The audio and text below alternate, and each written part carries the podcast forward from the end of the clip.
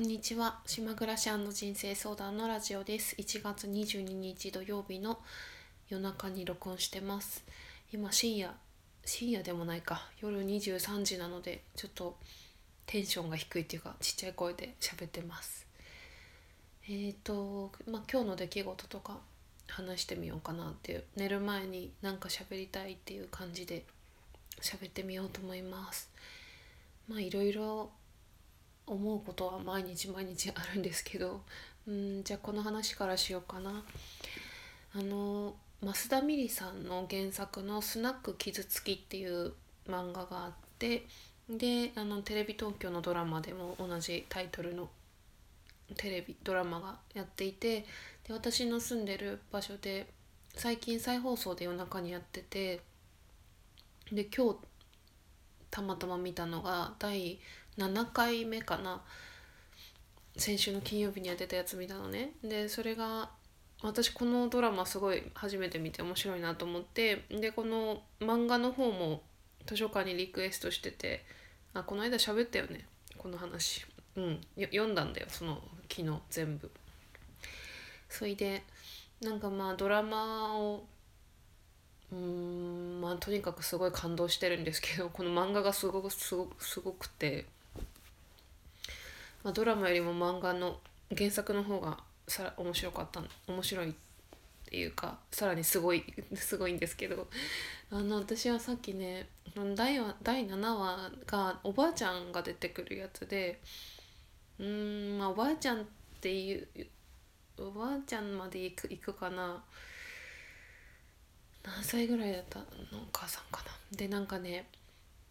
まあこれ見見た人しか分かんないような説明でしてますけどまあ説明しますか？説明できるかな？スナック傷つきっていうのは、まあ、原田知世さんがドラマでママを演じていてお酒が置いてないスナックで傷ついてる人が来るスナックなのね。ですごいレトロな喫茶店みたいな感じででみんな大体一人で来ていつも一人で来て、まあ、1対1の関係で、まあ、結構私がなんか憧れてるっていうかやりたい店に近いなと見てて思ったんですけどあのー、でね原田知世さんのママがなんかいつも、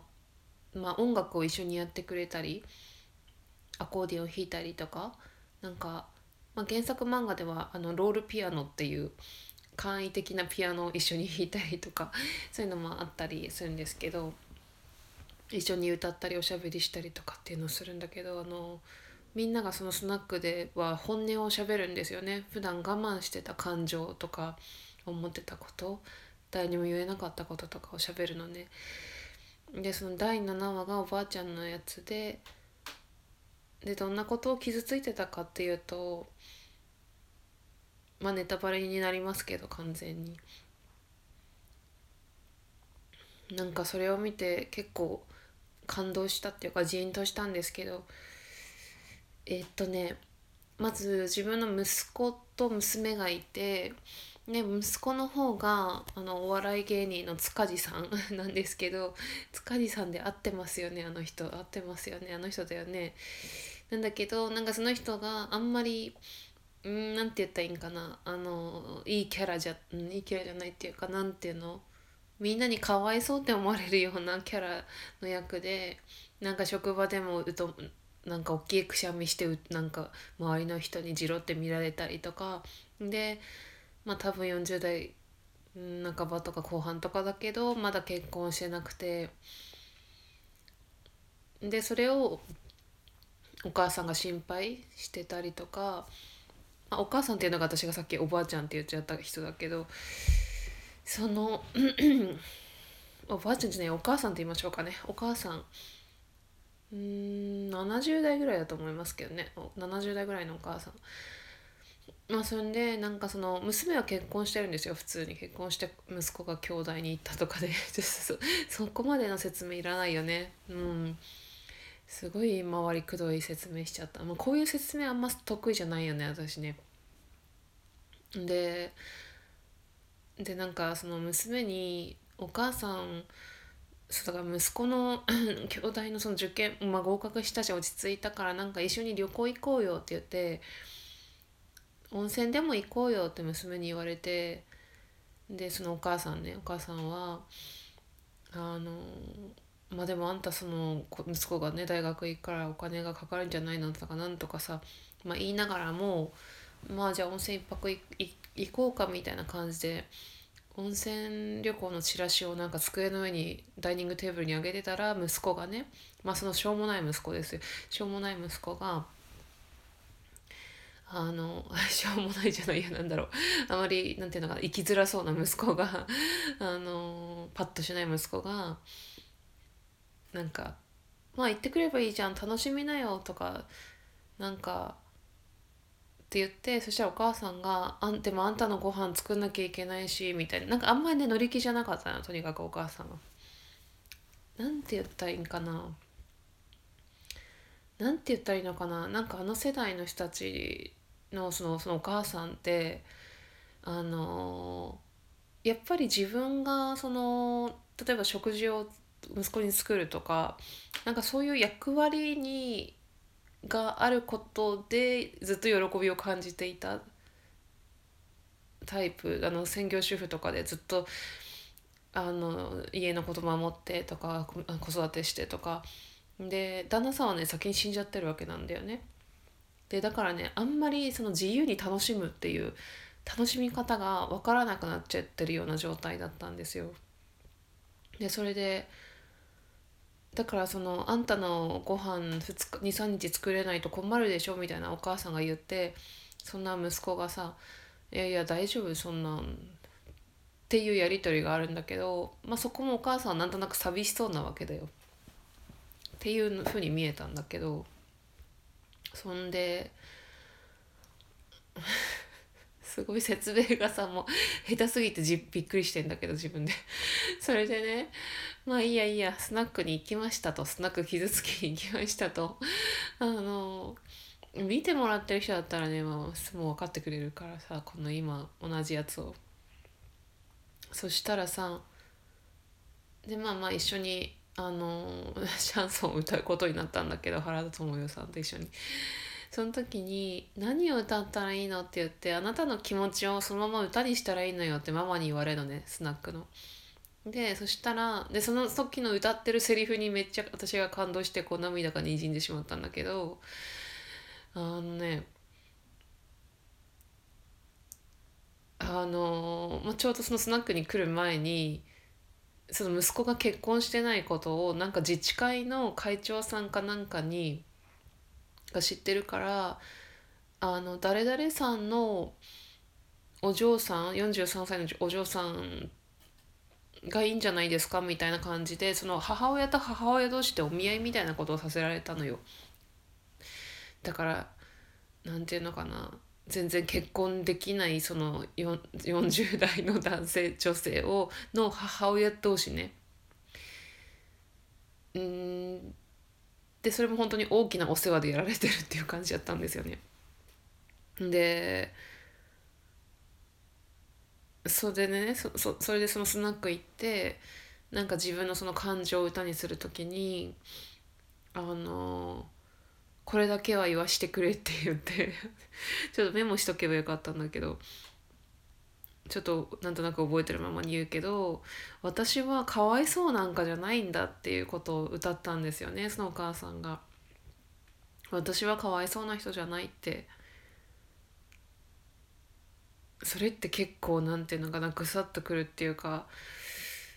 うんなんかそれは自分の息子のこともね。あそうさ私はって言うと息子はって言ったんかな最初。あの子はかわいそうなんかじゃないっていう。うん。って言ったの。歌ったのね。まあまあそうやって言ってたんだけどなんか私はその私はかわいそうなんかじゃないあの子はかわいそうなんかじゃないっていうふうに私自身が思ったことがないっていうか普段あんまり想像しないジャンルの感情なのですごくそういう世界もあるよなっていうふうに見たんだよね。でまあそれだけなんだけどそれでその昨日その増田スナック増田スナックじゃない増田みりさんのスナック傷つきのねその原作を昨日の夜と、まあ、今日のお昼午前中かなお昼かなとにかく全部読みました。読んだんだけどめちゃくちゃ感動してあのね私は最近その市田典子さんの「暮らしを変える各地暮らしを変える」だったかな「各力」っていう本を読んでその、まあ、文章の書き方とか言葉の表現方法とかをもう一回自分でも見直したいというふうに思っていたんだけれどもあのねこの本の良さをねさっき友達に LINE したんだけどすごい面白いってしか言えなくて すごい良かったしか言えなくてそれをちゃんと言葉にしたいって今思って思ってます。自分がねまずこのマスタミリさんの「スナック傷つき」を読んだ時の率直な感想としてはマスタミリさん天才だなって思ってる。今まで読んだマスタミリさんの本の中で一番面白かったし一番深いなって思ってとにかくこの人すごいわって思って。で何がすごいかっていうとあのさっきのその70代のお母さんのうちの息子はかわいそうなんかじゃないっていうお母さんのこともそうだしなんかこのスナックの物語ってねいろんな人が来るんですよ。いろんな人がその例えばその息子が兄弟に受かってそれを周りの人になんか褒められたりするんだけどなんかそのいつも息子のことばっかり話題にされて切ないみたいなちょっとそこまで書いてないけどそういうお母さんとかなんかいろんな傷のつき方があるじゃんって思ってで私はやっぱり自分が今まで生きてきた中での生きてきて体験した中での傷しかやっぱり自分はわからないしもちろん想像はしようとするけどなかなかそういう自分の息子のことばっかり周りに言われるとか なんかねそういう世界ってやっぱ分かんないよねって思うんだよね。でそういう本当にいろんなその属性だったり役割だったりする人のことを本当にだんだん声大きくなってきたんだけどだんだん声大きくなってきたんだけど増田美里さんがすごくね分かりやすく書いてくれてて本当にさすがだなっていうかここまでいろんな人のあのことを観察して気持ちを想像して書いてるっていうのはすごいことだなって思いました。高校生の女の子とかも出てきてね。ちょっとあの読んでみましょうかこれ。なんかねその高校生の女の子がそのスナックの前で雨が降ってきて雨宿りしてるのね屋根の下で。でそれでそしたらまあたまたまスナックママが店からさ出てきてさ「雨降ってきたね」って言ってでママが私は女の子に対してねこのママすぐね人に話しかけたりするんですよ。でなんか突然「雨降ってるね」って言って、まあ、私はこんな雨みたいに行きたいと思ってたんだただまっすぐにっていうのね。でそして高校生の女の子が「無理なんですか？そんな生き方」って言って。でママが「どうかな？障害物がいっぱいあるから」いいかな？これ読んじゃっていいかな？まっすぐだけだとぶつかってその度に傷ついて傷だらけだよってママが言って。で高校生が「大人になってもまだ傷つかなきゃいけないんですね。最悪です」っていうのねでママが「だね」って言ってお嬢さんが「将来の夢ってあったんですか?」って言って。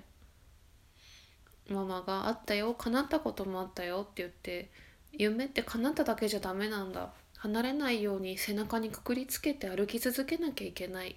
私は下ろしたけどね。もう持ち上がんないくらい重いよ。このママもともと漫画家だったらしいんですよ。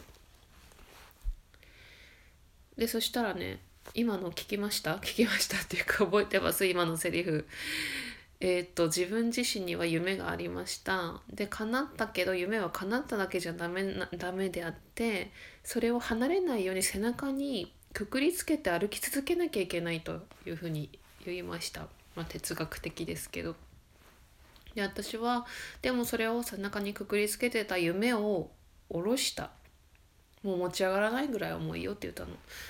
そしたらさ高校生の女の子がさ「でも安心ですね」って言って「なんえ？ってな言ったらそんなに重いんだったら誰にも取られないしって言ったんですよ。それすごい深いなと思って。深い。なかなかこれねこういう言葉って出てこないよなと思って。夢が重くて下ろしたってそこまでに共感すしたりそれぐそそれぐらいというかそのぐらいの想像力ってあるけどそんなに重いんだったら誰にも盗、まあ、取られる盗まれないっていうそれが安心だねっていうその発想がめちゃくちゃす すごいなっていうなんか純粋に漫画の中に入り込むっていうよりはちょっと客観的に見てしまいますよねいいなこんな文章を書けてみたいな風に見ちゃいますよねどうしても。っていう話だよね。あとはねあとスナック傷つき以外だとまあ金曜日ポッドキャストのジェーン・スーさんのおばあざさんがあるじゃないですか。で私がさその1週間前に初めてオーバーザさんにメール書いたって言ったじゃないですか。で私ねラジオで結構メール読まれたことあるのでなんかまあものすごい視聴者数がいる番組だけど読まれるんじゃないかとかなんか勝手に思っ期待して今日ドキドキしながらあいつも土曜日に聞いてんですよそのラジオ。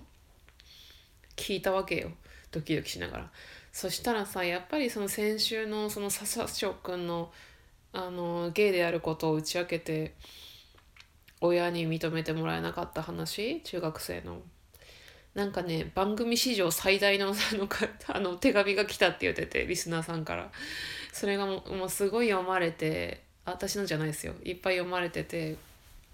まあほとんどはゲイの人からの手紙かそうだな。そういう同じマイノリティにいる人の手紙あと海外の人の手紙も多かったですね。手紙っていうかメールね。だから私のは読まれなかった なんかいつなんかいつ読まれるかとかなんかそんなことばっかり気にしてああって思って読まれなかったってなんかがっかりしちゃったんだけど。なんか横島だなって思いました自分で。その笹城君のことをなんかちゃんと考えるんじゃなくて自分のメールが読まれるのか読まれないのかっていうとこで見てるっていうのがなんかあれだなと思ったけど。まあいいや。うんそれでね。まあまあポッドキャストのオーバーザさんの話はまあそのぐらいでいいかな。あと今日はね実はすごい嬉しいことがあって実はうん4月から入る事務所がまあ流れたりなんだりいろんなことがあったけど実は今日ほぼ決まってあの大家さんになる人と話していいよってなって金額とかもあの決まってだから何事も何も問題なければもう決まったっていうことになるんですよ。で私はそのことを非常に安心してましてずっと心配の種だったんで自分の中でそろそろリミットだったんですよねいろんなことが仕事上で。だからすごく安心しましたね今日は。嬉しかったんですよ本当に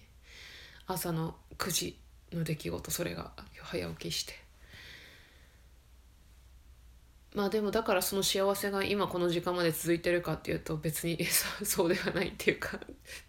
幸せっていうかその喜びの状態ってそんな長く続かないですよね。だから基本的にはニュートラルで。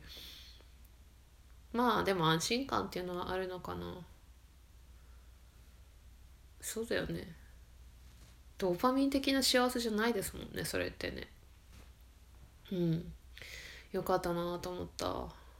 安心しました。でででで実はあのその交渉しに行く前に最近ほら妖精の話してたじゃないですか。なんかそういう時だけ思い出して妖精に「私は今日あの事務所のの賃貸のあの交渉をしに行くのでうまくいきますようにって応援しててくださいって妖精にお願いしてでねお願いした時ってあのまあ神社のお参りとかもそうなんだけどちゃんとお礼言わなくちゃいけないんですよ。まあ、それって当たり前ですよね人間関係の中でもそうですよね。だからちゃんと帰ってきてから無事におかげさまで成功しましたというか借りられましたっていうかまあ人間の友達にもすごい協力してもらったんで 人間の友達にも感謝を伝えてるんだけど、まあ、妖精にもね「ありがとう」って言いました。助かったって。うん。そうだね。なんか一人すごく協力してもらった人がいてその人のおかげなんですけど次は何が困ってるのって言われてあとはまあまあ収入が安定してないことかなって。いう話とかして。うん。まあまあいいですよそれは。なんとかなんとかなるでしょう。なんとかするなんとかするんじゃないかその時の自分が。うん。そんな感じですかね。あとさっきなんかうんなんかもっといろんなこといっぱい思ったんだけどね。忘れちゃったわもう。さっきねついさっき思ったことはなんかあの私今から何年ぐらい前かな30代後半だからそうですよね。4年ぐらい前かな。4年ぐらい前にやっぱり結婚したかったっていう結婚して子供を産みたかったっていう夢があってそれがなかなか叶わない時にすごいなんか楽しいことはいっぱいあるんですよ。毎日飲みに行ったりとか。いろいろあるんですけどやっぱりふとした時に自分がまだ結婚してないとかなんか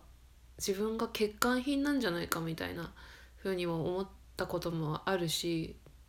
調子が悪いとね。で親の親にもなんか親の期待に応えられてないとかもあったし、まあ、とにかくその結婚出産関係では自分は結構そこで精神的に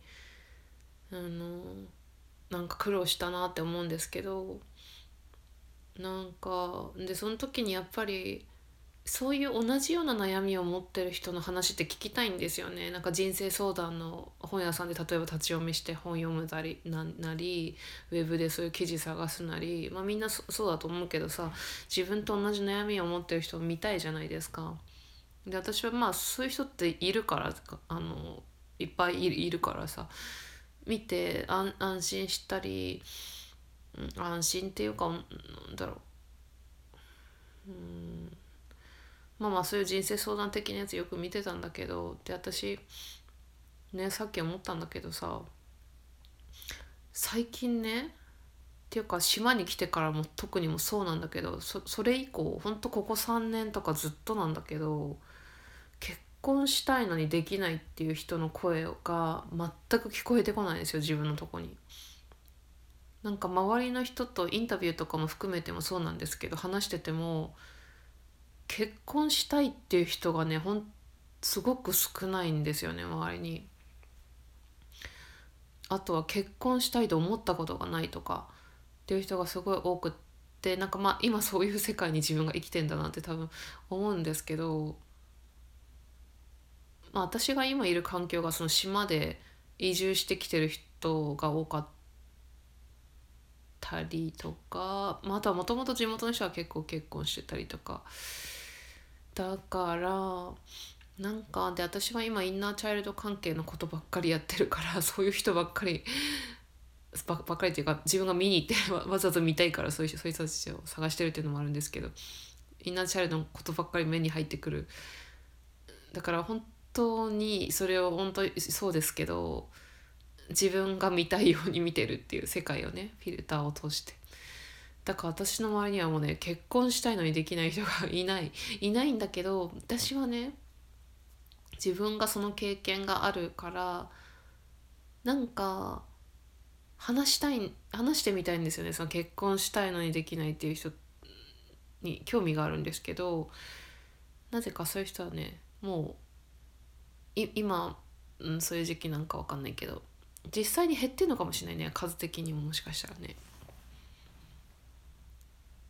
それがさっき気づいて全然いないなってそういう人って思いましたやっぱりうん本当になんか自分がどこに住むかとかどういうコミュニティに所属するかとか会社もそうですけど仕事もそうですけどどの場所にいるかっていうので本当に入ってくる意見とかね考え方とかって全然違いますからね。前仙台で立ち飲み行ってた時期とか会社員として普通に働いてた時なんて私が仕事辞めるっていう時本当に反対いろんな人にさ反対されてさまあ反対された瞬間もうその人ともこの話もしないっていう ふうにしてたけど嫌だから反対されるっていうのが嫌なんで心配されたりとか。心配されるの本当に嫌い 嫌い。それでだからあのーでもね片やあの島に来ちゃったらもう誰もそんなこと言わないですよね。誰も私の心配しないし誰も私の仕事辞めるだなんとか将来がどうのとか言わないしみんながなんか私のことなんていうのかな変わってる人だって見てるのかなんかだ誰もとにかくなんやかんや言わないし基本全てを応援してくれるっていう人ばっかりなんですよだから本当にいる場所によって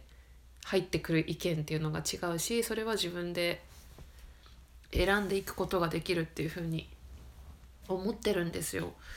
だからね本当にそのまあ話がこんな話するつもりじゃなかったんだけどその自分にとってあんまり好ましくない意見がすごく多く入ってくる時は本当にいる場所が違うっていう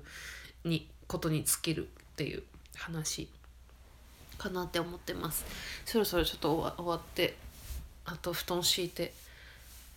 寝る準備しましょう。